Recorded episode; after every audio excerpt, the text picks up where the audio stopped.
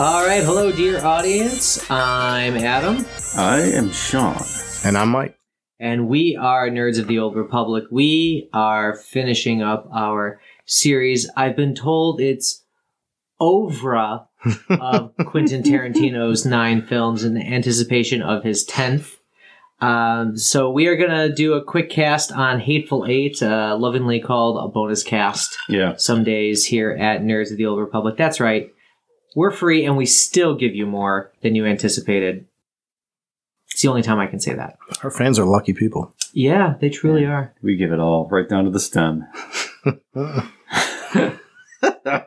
Sorry, we're a couple margaritas in. here. Yeah. At least I am. Yeah, we are cast two in for the night. And so we're going to talk Hateful Eight. And uh, we like to start with our first experiences with it.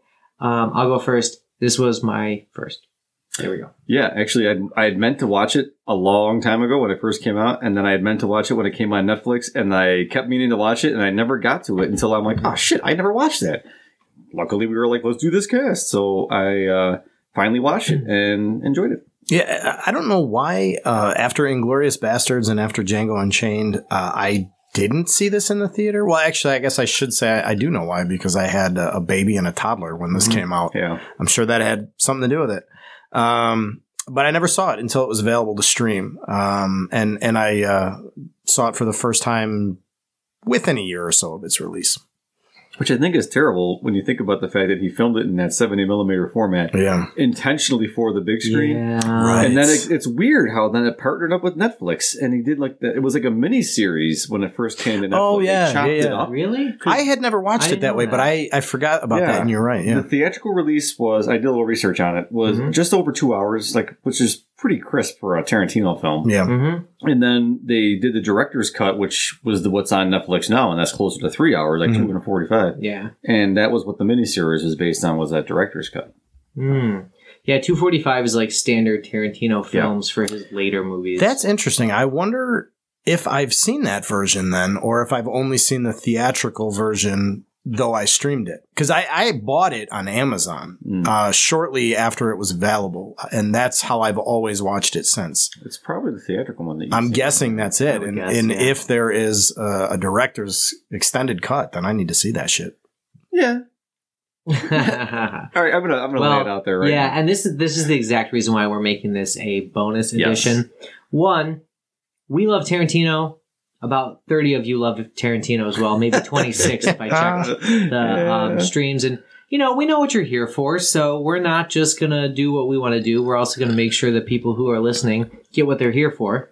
So we're going to speed things up a little bit just to finish up. But also, we all kind of felt meh. I mean, no, I, Mike, I think you said it best during um, Django. If this was another director, you would have been like, damn, who is Yeah. this director? Right. But because it's Tarantino, we're like, cool. Yeah. I, I would honestly say this is uh, his second worst film. But I will quickly say, like, I mean, it's obviously orders of magnitude better than Death Proof. Mhm. And then, so how does it end up second worst? Well, that's because when you start going through the rest of his movies, like, it's not better than Reservoir Dogs. It's not better than Pulp Fiction. It's not better, and so on. You know what I mean? It's still a great movie. I can make a case though that I think it is better than some of those movies from a standpoint of technicality. The cinematography is outstanding. Oh, yeah. and it might be his yeah. best out of all of his Beautiful films, film. hands down. Yeah. Cinematography is is one of the things he obviously set as a goal, Mhm. and it is fantastic. A friend of mine described it basically as uh, Reservoir Dogs in the Old West. Hmm. I'm like, Mhm. yeah, that's pretty apt after watching it. Like Yeah. it makes sense. And I honestly, as as good as Reservoir Dogs is, I think I'd put Hateful above it. Honestly, I think Hmm. that I think the performances are better. I think the story is. I don't know if the story is better, but it feels tighter. Yeah. I feel like he's really honed his craft by this point. I think it just gets like kind of like forgotten because it isn't like groundbreaking. right. It isn't Sure. like a holy shit, this is something incredible I just Right. witnessed. It's not revisionist, really, even though it kind of falls in that era of his filmmaking. It's more of like a, and I read about it, it's like a spiritual successor to Django. Like he had actually conceived of a Django 2 that he was writing as a novel, and then it uh, somehow transmuted itself into this film. Right. And it's interesting because it's just post Civil War, and again, he's dealing with American um, trauma. I guess would probably be the best way to put it in this film. But it's, I think, the the the way the story progresses. The performances are great. I Yeah. I mean the tension he builds in this thing is outstandingly good. And it's just gorgeous to look at. Well, yeah, I, I agree with I agree with everything you said, and it's a really interesting point. Um, Reservoir Dogs is kind of like you know maybe uh, to use something that was current or contemporary to Reservoir Dogs being released would be like Nirvana's Nevermind, Mm. landmark Mm. album, right? Mhm. But like, I mean, if you just give it to somebody and you don't give any of that historical context, and you're like, "This is the best shit ever," they might be a little underwhelmed. You know what I'm saying? Yeah. Reservoir Dogs is, you know, it was like, hey, it's a hot new director, and and it was like this game. Pulp Fiction was more the game changer, but Yeah. Reservoir Dogs was already headed that way. That was his slap You in the face of the establishment. But if you just were to take somebody and not give any historical context and say, watch these two movies, which would they pick? That's a really interesting point. yeah. Yeah. So yeah. I, I really enjoyed it more than I thought I was going to. Yeah. But that doesn't mean that it's like it's worthy of an hour long cast. I think I mean No. no. it's, it's a great story. I mean Samuel Jackson again, fantastic. Always great. Yeah. What a performance. Yeah. And uh Kurt Russell. Kurt Russell. Yeah. Oh, I Wow. love Tombstone and I like his work in westerns. I think is just like underrated, honestly, when you look at the history of like the American Western. But he plays this like almost like campy, over Yeah. the top character, but it's so good. Right. Is it Jennifer Jason Lee or is it Janet Lee? Who the hell plays the like the girl, Domergue? Uh, yeah, Daisy Domergue. Yeah, I forget the actress. she is yeah. oh outstanding. Yeah, she's- Everybody. She's like sinister and quirky and yeah. they're all so good in Right. what they do in this, and just Uh, fucking Bruce Dern. I love Bruce Dern, man. Is that old Confederate general? Yes. He's always that crotchety old man. You know, he's uh, he plays an uh, even more fun part in uh, Once Upon a Time coming Yeah. up. But Yep. uh, he's great in this movie too. I, I just love the way that, um, and I we're gonna keep it brief, but just the way the whole thing unfolds, Yeah, and um, I forgot. Where no, it, it is very good. Yeah. The cinematography. So the first like forty minutes of the movie is all. What's that? Just showing you the time. Oh, gotcha. Cool. Um, the first 40 minutes of the movie is is all like, you know, the claustrophobia of the carriage set against the absolutely sweeping gorgeousness of the Midwest, the snow, the, the encroaching blizzard, all that stuff. And then the rest of the movie becomes like a TV bottle episode. You know, the whole thing is set in Minnie's haberdashery. Yes. And they never leave it. They're inside there the whole time. But even then, it's still really cool looking. You know, they have the fireplace and the two chairs and the chessboard and the bar area and like, you know, the way the camera works uh to to get uh you, it, it makes it like even though it's this big open space like it's it's almost still like you're going to different areas Yes. within it um large segments of the movie i feel like they're acted out in long shots not like quick little dialogue with cuts Mm. but like the camera will move and the characters are acting almost like a stage play. I feel like I read somewhere that it was being developed to become a stage play, uh, actually, now that I'm thinking about it. it makes sense. Um, but it has that feel, right? Yeah. And then, uh, you know, Samuel. Jackson's great. Kurt Russell is, is interesting in this movie. He's great in a lot of stuff, like you Mhm. said. Um, he's great in the original Stargate movie, uh, Escape from New Mm. York. Like he's Yeah. good in a lot of stuff going way Mhm. back. He's, yeah, he's in a long. I- In this movie, I hate his character, but I like his performance Yeah. all the more for that reason. He, it's like he's trying to channel John Wayne, Yeah, but in a way where, like, whereas John Wayne is super fun to watch, uh, he comes off like just a pompous ass through this whole thing. I think that's Mhm. Got to be intentional. I, I think it is. yeah, yes. I mean, Tarantino yes. wouldn't have let that Right. been in the final film if it wasn't. if, if you watch John Wayne now through modern eyes, you're like, he is that Kurt Russell character. It's like, Exactly. all right, who the fuck does this guy Right. think he is? You know, And- Right. But I love well, the best part about this film for me was just the commentary on like race relations in the country and just the post Civil War. I mean, he puts it all there, right? Yep. It's again the spiritual successor to Django. And Jackson's character with the fake letter from Lincoln and how Right. he dupes people with it, I think is great. That little nuance there, and the um, I can't think of the, the actor we tried to figure out from Django. Oh, can't- yeah. he plays the the, new sheriff, sheriff. the new sheriff, Yeah. who's a former Confederate raider or whatever, and obviously has his problems with Samuel Jackson's character. Right. But in the end, they wind up teaming up and Yep. and doing what they got to do. Right. I mean, everybody fucking dies. It's Yeah. like it's it's typical like like downer of an end, but Yep. they they get their moment, and I think it's pretty awesome how through like figuring things out and figuring out how they're trying these people are trying to fuck them to save this Daisy girl or whatever they kind of come together into that mutual like, all right, I get it, we're on the same side here. Right, right. It's, it's, Mm-hmm. it's actually Well, and cool. it's cool how they set that up in the beginning because they're like they hate each other. There's that, that Yeah. great moment where he's like, you know, I, I really feel bad that we can't remember the actor's name, but you know, he's in I there and he's like shouting about all the battles and he's like, you know, trying to justify everything that they did. And then Samuel Jackson leans over and he's like, if, if you're going to say all that hate speech, you can ride up there with old Ben. And then all of a sudden the guy becomes like super, you know, smiles like, shoot, y'all done got me talking politics. Walton Goggins. Oh, I wouldn't have got that ever. Walton. Thank you. Goggins. I recognize his face Yes. and his voice, Yeah. but uh, I, I, I didn't know. I, I don't believe I ever heard that actor's name before, to be And- honest. And it is Jennifer Jason Lee Mhm. as Yeah. uh, Daisy Domergue. And then there's Michael Madsen, of course, in his typical Mm. Tarantino esque role. which Yep. Fantastic. He, he just plays Michael Madsen in Yeah. every movie. Yep. You Yeah. know? Every time he plays somebody, it's Michael Madsen. Yeah. Okay, so here's what I got. Tim Roth plays Oswaldo Malray or Yeah. Mabray, The which- British hangman.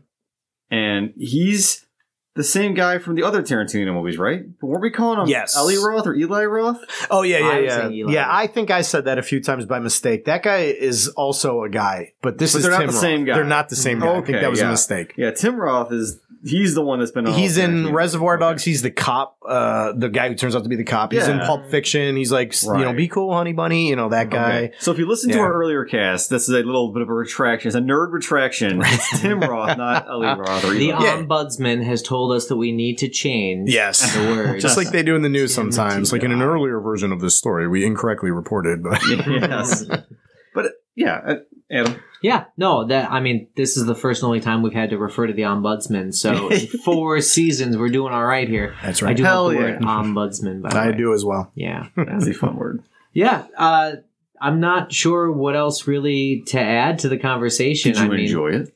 I did, uh, in a fun sort of like way that didn't quite grip me as much as Django, Yeah. for example. I- just I coming off that. I agree. I think I think it's one of those movies where like it it somehow like you know the old expression like it's greater than the sum of its parts. I think this Mm. is the reverse of that. Yeah. Like Yeah. the the parts are all fucking fantastic. Right. And yet somehow I always walk away from this movie being like, yeah, it was good. It's And more, it's more dour. There's no joy. Like Yeah. in Django, there's some joy, and this one also has the problematic part of the like the feminine abuse where he's beating the shit out of her all Yeah. the time, and she's Mhm. clearly being. But I actually did read on that too, and yes, there are a lot of complaints about how there's this sort of misogynistic bent to it, but they also talk about how she's not looking for any help. Mhm. She's not like this damsel in distress. Right. Like she's a, Mhm. an agent for herself. She's trying to like, and it's actually makes a really clear point that this Daisy Domergue, whatever, is not this like victim, right. right? Mhm. She's actually controlling a lot of the shit behind the scenes. Exactly. things, That's a great point. Yeah. So it's it's again, it's Tarantino complicating Yes. social issues Right. like he does so well in all of his films and making you go like, oh shit, he just beat the shit out of her. Well, wait a minute. Right. Why? Right. But I never Yeah. really thought about any of that too deeply, but I think you're making great points here because like he's a friendless loser, right? Like Yeah. he's Yeah. he's a guy who like walks around trying to talk tough. I'm gonna take your gun, son. You know, Mhm. like all that. Um, but nobody likes him, and Right. he's alone. And um, I think that lo- the other point that you're making is that Daisy Domergue is not. You know, Right. she's she's this feared villain. She has this great, uh, you know, huge bounty on her uh, head, and her gang is like gone to these great lengths to rescue her. She's Right. not alone. She has people that are trying to help her out, and you know, maybe it's it's too simplistic of an interpretation for people to see him like slam her face into the bar and be like, "Oh, it's misogynistic," um, when re- in reality, it's like this dude's a desperate loser, and she's the one who's got really a lot more agency. Wait, wait. Are are you saying that people strip out the nuance from stories because of It like does a hot take they see? Not too often. That's weird. It's clickonomics, man. yeah. Wait. Patent pending. Oh, hey. Clickonomics. See our new social media website, Clickonomics. Telling you, it's coming. Fuck you, Elon. Sorry, I had to say it. It's it's been a few casts since we've said it. yeah, we got to keep repeating that. Yeah, honestly, just to keep the bait up.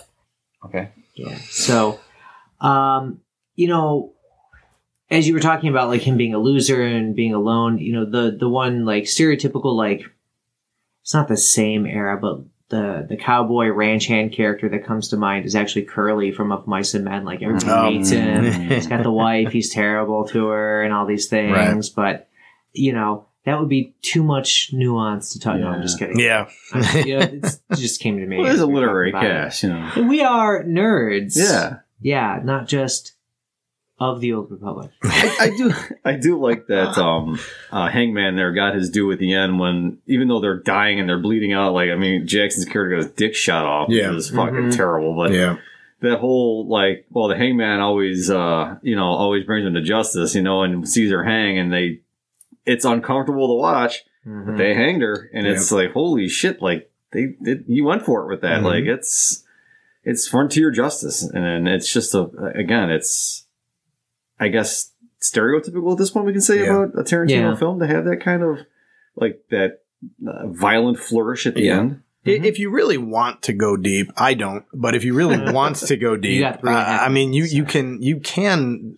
There is a case to be made that like this whole thing is, it's one of those works of fiction where every character represents some deeper part, some deeper strain of American history, and everything that happens plot wise and dialogue wise is tied to much much larger themes and uh, you know everything. I I just like to watch it as a good fun western, but I, I think it's there. I think it's absolutely there, and I think the best or one of the best scenes that encapsulates that is when Samuel L. Jackson confronts Bruce Dern.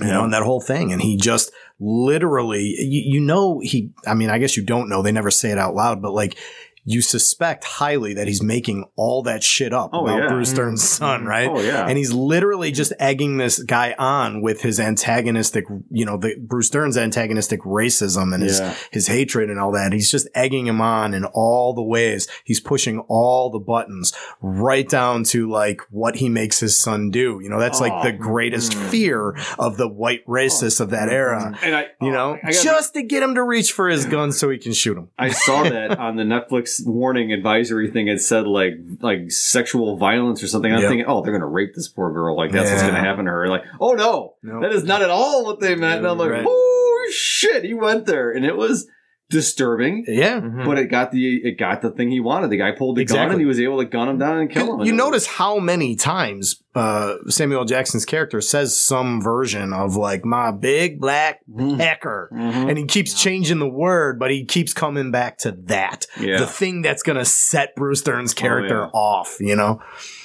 yeah, there's that was that was an interesting like I just I love the way the whole thing played out. Yep. And yeah, it, And then he just goes and sits down at a table afterwards. Like the narrator is like, uh, you know, they argued about the legality of what they had just Yes. seen, and uh, Samuel Jackson's just sitting there like sipping whiskey or something at a was, table. was that Tarantino narrating it? Like whose voice was that? Uh, that's a good question. I think it's. Tarantino, It might be. I don't know. it sounds like him. I mean, he didn't make a cameo in any other way, so it True. would make sense. It could be, and it's interesting. It's one of those things he does too, with those like weird like interjections where he's got someone either like explaining it Yeah. or you know all that, and it's. I mean, it, it's it fits. It's interesting. I guess it's like like you said, it's or like I said, it's like Reservoir Dogs in the Old West, or with a mixture of Clue at the end. Like, Yeah. it, kind of like Yeah. puts it all together. It's. I enjoyed it. I think it's um definitely belongs in the canon. Right. His, t- of his ten films, obviously. Yeah. And uh I guess should we do the recommendations then? Yeah. Anybody feeling especially direct about being yes or no? Because I'm not. I mean, I Yeah. recommend it. If, Yeah. if if you like Tarantino, then watch it. You know what I mean? I, I I would say if you're not familiar with Tarantino, this is not the one to start Mhm. with. Um, Mhm. But if you know Tarantino and you like Tarantino, then of course watch it. You'll love it. I am gonna go with um, you know, this is the film. You need to make this your marquee movie of 2023 before it's too late. Watch it with your family. Invite everybody over. with your family. Get your we church group together. yeah, the church group. Yeah. Yeah. You need to watch Hateful Eight and make it like event Tell them it's their Moment. come to Jesus moment. Yeah. yes. See if you can get your local theater to put it back on the big screen and see it as it was intended in 70 millimeter format. You know, And I honestly, I think I liked it better than I thought I was going to. So this is my my rare 100% no reservations. wow. Engage. There you go. Engage. You've heard it from the three of us. And if you didn't know where we've been, we've done all so far eight films, and we've got one film left from Quentin Tarantino to talk about, which would be Once Upon a Time in Hollywood. So if you're having fun with the conversation, uh, make sure to watch that first. Uh, grab some sort of assorted beer Sean is going to uh, surprise us with on the next cast, and we'll see you then. Thanks for listening, and until then, cheers. Cheers. Cheers.